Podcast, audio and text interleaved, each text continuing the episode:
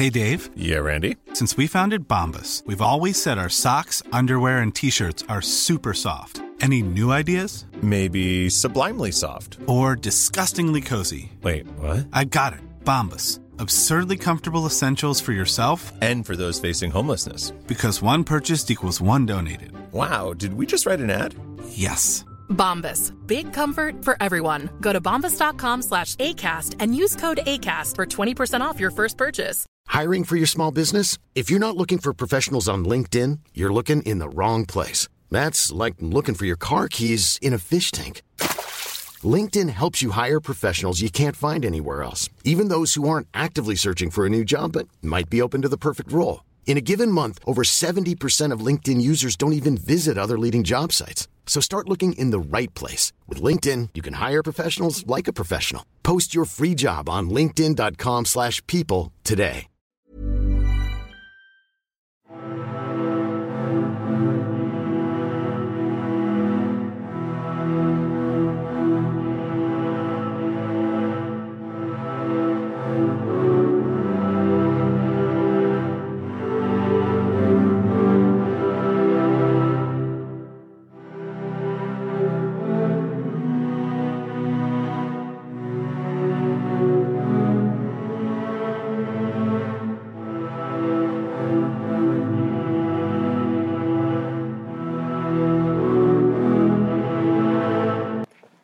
And welcome to the Explaining History podcast. And today I want to talk um, a little bit uh, about the policies towards the new Bolshevik state that the British, French, and uh, Americans had. Uh, obviously, all three were involved in a, an intervention in the Russian Civil War, but domestic concerns at home really shaped how this one played out. This happened, uh, the intervention in Russia uh, happened, uh, overlaps with the Paris Peace Conference. And one of the the big three at the Paris Peace Conference, Georges Clemenceau, had direct experience of revolutionary politics.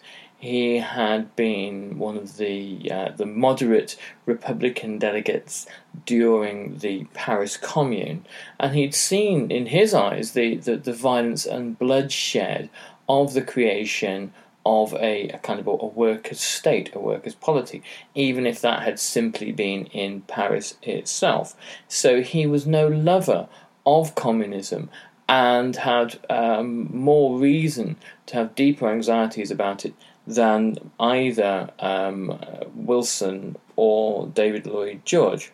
French resources in 1919 were limited. There were a small number of French soldiers in Russia at the end of the war.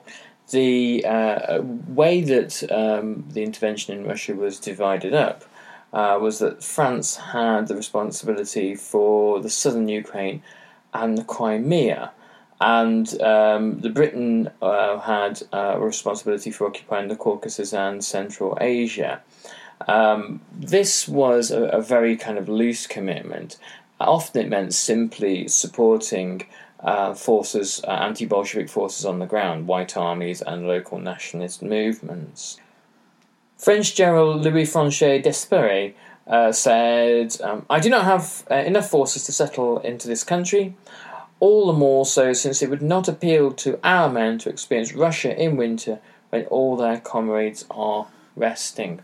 This was a serious consideration in both Britain and France, the fact that after four years of trench warfare, both armies were uh, unlikely to embrace further conflict that could last for years, um, that could be a, another military quagmire, and there was little enthusiasm for further fighting on the civilian front. And Margaret Macmillan writes, um, as one French officer reported, not one French soldier who had saved his head at Verdun and the fields of the Marne will consent to losing it on the fields of Russia. In April 1919, the French authorities abruptly gave up uh, what was becoming a debacle and hastily pulled out, abandoning Odessa and its people to uh, the Bolsheviks. Civilians lined the waterfront, vainly begging the French to take them with them. A smaller French expedition left the Crimean port of Sebastopol in somewhat better order taking with it some 40,000 Russians, including the mother of the murdered Tsar. Two weeks later, the French Black Sea Fleet mutinied. You can see from the writings of Lloyd George and Clemenceau and other senior uh, diplomats and politicians are uh, from both Britain and France at this side the acute fear of contagion, the idea that this workers' revolution would spread, that it would infect not just the British and the French labour force, but the armies as well. There was perhaps less chance of this happening than either side thought. But often, uh, events are determined not by realities but by anxieties. Not only was there limited desire to become involved in Russia from the uh, armies of France and Great Britain, but also when there were plans to uh, put together legions of emigre Russians in prisoner of war camps in Germany, and a coalition of new Eastern European states such as Poland and Czechoslovakia and perhaps even Romania and Greece, there was little enthusiasm for, for that either. Um, European memory being long enough to remember the last invasion of Russia in 1812. So the policy, instead of invading and destroying Bolshevism, was to quarantine it. And here you get the idea of the cordon sanitaire uh, emerging. Uh, France's objectives at the Paris Peace Conference uh, became focused uh, not just on its own defence, but the defence of Europe by uh, creating states such as uh, Poland and Czechoslovakia um, to prevent the, the spread of communism westwards. Cordon sanitaire being an old medieval term about how to isolate particular villages that were affected by the plague. This was useful um, to the French as well because it, pre- it presented a counterweight to German power in the East. It stopped the two pariah states of Europe, Germany and Bolshevik Russia, from being able to uh, connect with one another as finally and fatefully they do in August 1939 with the Nazi Soviet Pact. Churchill was prescient um, when he also uh, suggested that there might be a Japanese contingent to a future uh, Bolshevik uh, German friendship. He said, uh, In the ultimate result, we could contemplate a predatory confederation stretching from the Rhine to Yokohama menacing the vital interests of the British Empire in India and elsewhere, menacing indeed the future of the world. Clemenceau, in looking to isolate the Bolshevik regime, um, said to Lloyd George, We should continue to keep an eye on them, surrounding them, as it were, by barbed wire entanglement, and spending no money. And this was an important consideration in 1919 not only were Britain and France bankrupt and desperate to uh, recoup their losses from a destitute Germany in order to repay war loans to the United States of America, but the weight burden on British taxpayers, particularly throughout the war, had been acute. Britain had been uh, a relatively low tax state uh, in 1914. If you read um, A.J.P. Taylor's history of uh, Britain, or he calls it history of England, but it's really a history of Britain, um, from 1914 to 1945.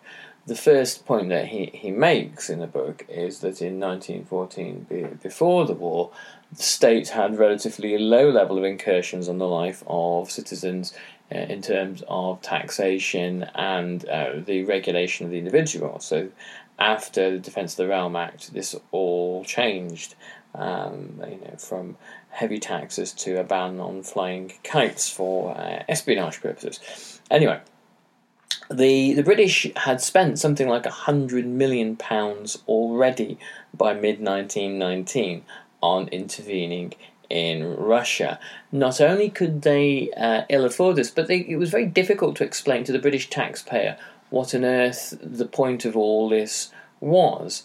Um, and it was very difficult to explain to the British taxpayer that they were trying to save the Russian people from a state run by the workers. Supposedly, obviously, it's the, the, the Bolsheviks are largely anything but workers, but they are trying to save the Russian people from a, a workers' state where the workers are in charge of things.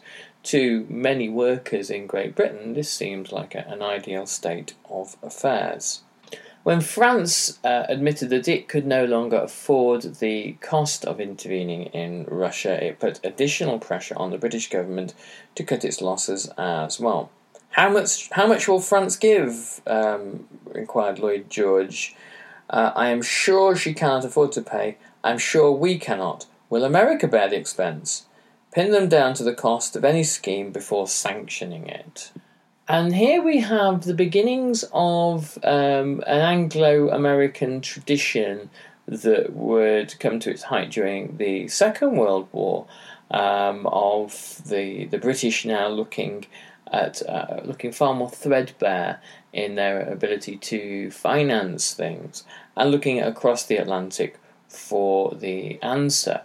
The thing about Lloyd George and where he differs from Churchill is that in 1919, Lloyd George was being circumspect and saying, you know, before you know how much to ask the Americans for, work out whether A, they'll pay for it, B, um, they can afford it, and see how much it costs. Winston Churchill in 1940 has no such qualms in presenting America with large bills and saying, look, pay for it. Well, I, I, I need, I, I need. This is what I need. Um, and his assumptions are really quite different from uh, Lloyd George's, uh, as are the circumstances, obviously. Another consideration was the fact that much of the money being sent to the White Russians was being frittered away. Um, the equipment was being lost in disastrous uh, and poorly thought through campaigns. Um, much of it was being stolen. Uh, Lenin wrote to the British to thank them for the new rifles and uniforms that the Bolshevik armies were now wearing. And there were the kinds of misappropriations of uniforms, equipment, uh, and even antifreeze for tanks and trucks um, that you would imagine in a incredibly impoverished country. One picture that we have to perhaps move away from a little bit is the idea that uh, was propagated by the Bolsheviks that this was capitalism's best effort, that they were the plucky defenders of the revolution under siege from the forces of capitalism, uh, and um, everything was thrown at them, and capitalism lost. Well, the reality was that uh, there were a, a number of key anti communist ideologues who uh, saw the, the struggle between not simply capitalism and communism, but uh, what would be loosely thought of by people like Churchill as civilization and communism. Um, a number of those ideologues at play. But the British and French and the Americans don't throw everything that they have at the revolution, and the um, the outcome might have been substantially different if, if they had done there was relatively weak Allied help that's inconsistent and that peters out when it looks like the white cause is lost. And the um, struggle to overthrow the Bolsheviks is muddled, contradictory. The aims are unclear. There is what we would now call mission creep, um, as the uh, uh the objectives shift towards actually getting rid of the Bolsheviks. And it looks increasingly clear that the British and the French had very little understanding, very little knowledge of who their allies actually were, what their allies were capable of, and what their kind of political and ideological limitations were. One of the main failings of the White Armies is that they don't create a compelling picture of a future Russia for the, the peasants and, and the workers. Uh, they simply uh, omit to say very much, but their general cruelty towards uh, the population, towards ordinary soldiers strongly indicates that it'll be back to business as usual, either with a czar or a military dictator, but certainly with the uh, the general structures of uh, Russia, the Russian class system in place. I'm Sandra, and I'm just the professional your small business was looking for. But you didn't hire me because you didn't use LinkedIn jobs. LinkedIn has professionals you can't find anywhere else, including those who aren't actively looking for a new job but might be open to the perfect role, like me. In a given month, over 70% of LinkedIn users don't visit other leading job sites. So if you're not looking on LinkedIn, you'll miss out on great candidates like Sandra. Start hiring professionals like a professional. Post your free job on linkedin.com/people today. Hey, it's Paige DeSorbo from Giggly Squad. High quality fashion without the price tag. Say hello to Quince. I'm snagging high-end essentials like cozy cashmere sweaters, sleek leather jackets, fine jewelry, and so much more. With Quince being 50 to 80% less than similar brands. And they partner with factories that prioritize safe, ethical, and responsible manufacturing. I love that. Luxury quality within reach. Go to quince.com slash style to get free shipping and 365 day returns on your next order. Quince.com slash style. Hey, Dave. Yeah, Randy. Since we founded Bombas, we've always said our socks, underwear, and t shirts are super soft. Any new ideas? Maybe sublimely soft. Or disgustingly cozy? Wait, what? I got it. Bombas. Absurdly comfortable essentials for yourself And for those facing homelessness. because one purchased equals one donated. Wow, did we just write an ad? Yes. Bombas. Big comfort for everyone. Go to bombas.com slash ACAST and use code ACAST for 20% off your first purchase. This is not a very attractive proposition, and certainly the uh, majority of the population, who are peasants, are interested in land reform. Or more to the point, being able to hold on to the land that they've already seized in the chaos of the uh, revolutionary year of 1917. All they want now is a government in Russia that will uh, retrospectively act and uh, legalize the uh, land seizures that the peasants have already undertaken. The Bolsheviks say that they will do this, however, as we know, Lenin was already uh, considering or working towards um, collectivization uh, at this point anyway. Something that uh, Stalin brings to its uh, conclusion in the early 1930s. So, not only were there uh, mixed feelings about the whites, but also mixed intentions as far as Russia went. Uh, American troops lingered in Russia towards to the end of the Civil War, in part to uh, negate Japanese advances in Siberia. Um, the the French and the British had always been at odds over Russia. The French saw the Russians, even though you have a reasonably democratic republic uh, and an autocracy before the war, as counterweights to Germany the French and the Russians um, after uh, the end of the Bismarckian system. Uh, after 1892, um, so were in alliance with one another and presented Germany with the impalatable prospect of a, a, war on to France.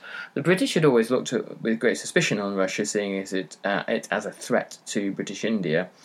And whilst the French would have um, hoped to have restored the um, the whites in Russia, the British could perhaps have coped with uh, Russia, white or red, as long as it is weak, much as the uh, the way that the, the British looked upon the Ottoman Empire before the First World War of uh, not being particularly favourable to an Islamic empire in Europe, but thinking that it had its advantages um, as a weak empire. It hadn't completely collapsed, allowing Russia to sweep southwards, but it was weak enough to keep the it's just about strong enough to keep the Russians out, but weak enough for it to be pliable uh, to um, Britain and uh, other Western powers.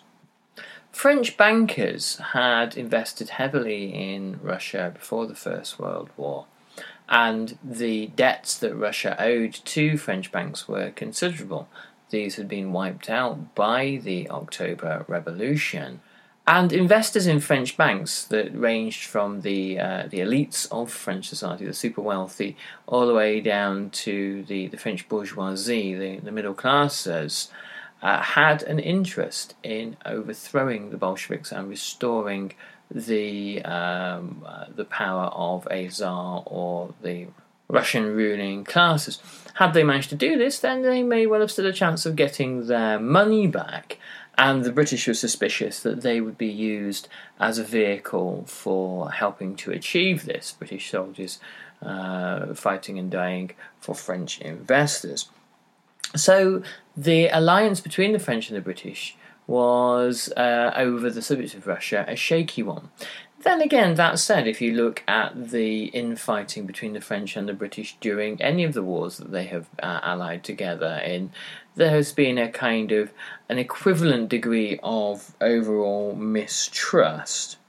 The French didn't want a Bolshevik delegation coming to Paris. It was important to Clemenceau to keep the uh, the inheritors, the heirs of the Paris Commune, as Lenin saw himself, out of Paris itself. Uh, the uh, country, France, was riven with revolutionary tensions in 1919 as a result of the war, and really memories of the Paris Commune were not in, in the not too distant past, so it was um, desirable not to have the Bolsheviks visiting.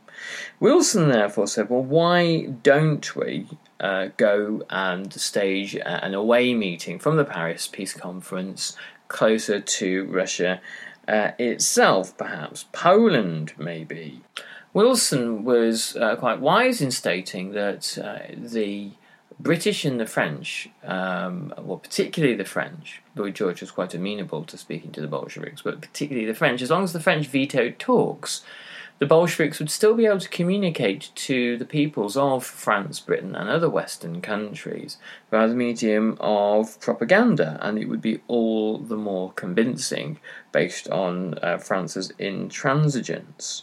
Clemenceau countered this, though, and said if you start to talk to Lenin and the Bolsheviks, it will give them credibility it will demonstrate to the world that they are the official mouthpieces of the the new Bolshevik state uh, of Russia, and they speak for Russia, and that people will therefore take them seriously as a result. When Lloyd George asked the question of Clemenceau, how many troops could the uh, French, the British, and the Americans between them provide and uh, guarantee, and the answer, in terms of actual concrete guarantees to Russia, was none. Whilst there were troops in Russia, their continued presence in there was by no means uh, a, a, guaranteed. Uh, the uh, and certainly there were no additional troops to go. The die was cast for approaching the Bolsheviks for negotiations. Wilson and Lloyd George uh, drew up a, a draft uh, invitation to the uh, Bolsheviks, essentially saying that the Allies had um, a desire to help the Russian people and that there was uh, going to be a meeting that the Bolsheviks would be invited to to end uh, conflict in Russia, and the venue for this would be the island of Prinkipo in the Sea of Marmara, um, these were a uh, close enough to uh, Russia between the Mediterranean and the Black Sea, and had been a haunt for um, the wealthy middle classes of the Ottoman Empire. The message was sent out by shortwave radio, and there is little evidence as to the uh, initial reactions both Lenin and Trotsky in the early phases of um, the aftermath of October 1917, uh, believed that uh, initially that um, the state in the uh, new uh, revolutionary Russia would dissolve and they would be uh, responsible for that in uh, Lenin's State and Revolution. He obviously dramatically revises this and believes that a new um, authoritarian state is needed to push through the revolution, but the belief that the revolution would spread beyond Russia's borders initially uh, and would sweep away uh, the governments and the class systems of Europe and then the rest of the world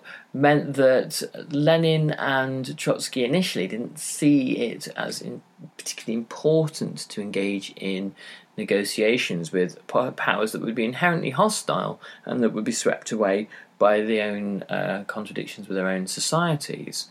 However, by 1919, many of these illusions had gone. The Bolsheviks didn't take Wilson's 14 points particularly seriously either in terms of self determination or discussions of peace when there were British, French, and American troops on Russian soil. It, it didn't seem to be a particularly credible uh, thing to say.